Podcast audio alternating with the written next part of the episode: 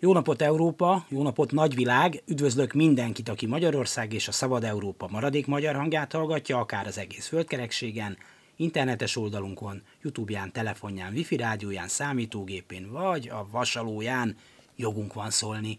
Dési János vagyok, örülök, hogy meg is velünk tartotok, szerkesztőtársam V. Nagy Gyöngyi.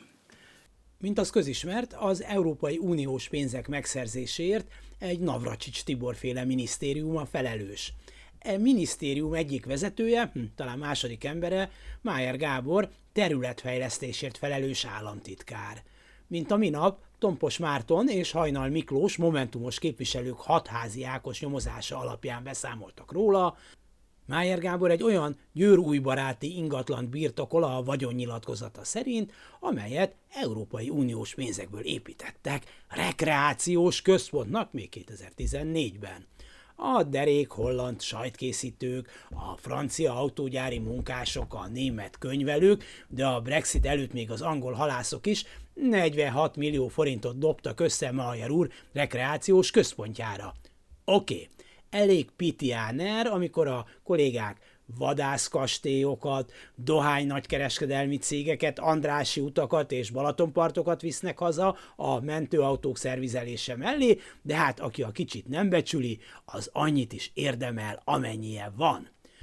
Májer államtitkár, ha innen nézzük, hát egy lúzer, kivéve persze, ha akad még a tarsajában hazavíve ez az, na akkor ünnepélyesen elnézést kérünk és természetesen minden a legnagyobb törvénytisztelet és a szabályok betartásával történt, ha onnan nézzük. Hát állítólag csak öt évig kell rekreációs központot működtetni, utána viheti a holmit, ahová csak akarja.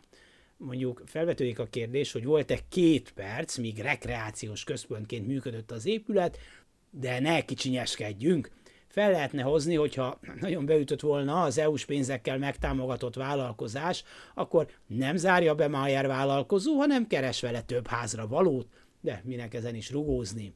Inkább képzeljük el azt a helyzetet, hogy mondjuk Navracsics miniszter távol létében államtitkára megy az Európai Unióba tárgyalni, hogy ide a pénzt, mert mi pontosan, gondosan és hasznosan költjük el pontosan, gondosan, hasznosan és jól költjük el, ugye?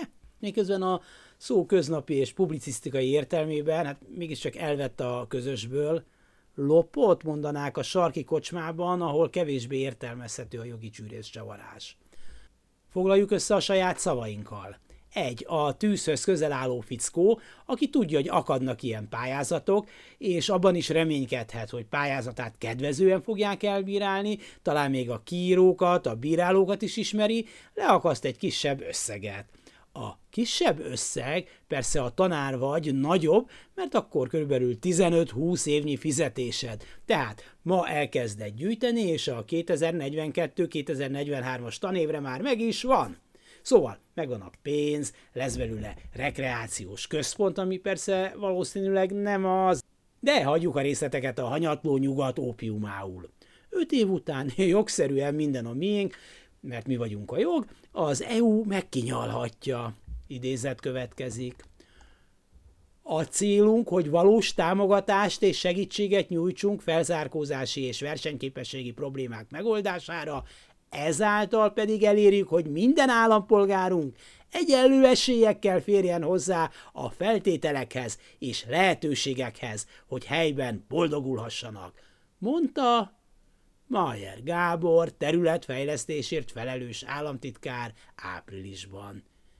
Igen, azok az egyenlő esélyek az egyenlő pályán, hát mint a viccbéli futóversenynél, egyenlő pályák, egyenlő esélyek. Én biciklivel megyek, volt eddig, mostantól. Én biciklivel megyek, lopott biciklivel.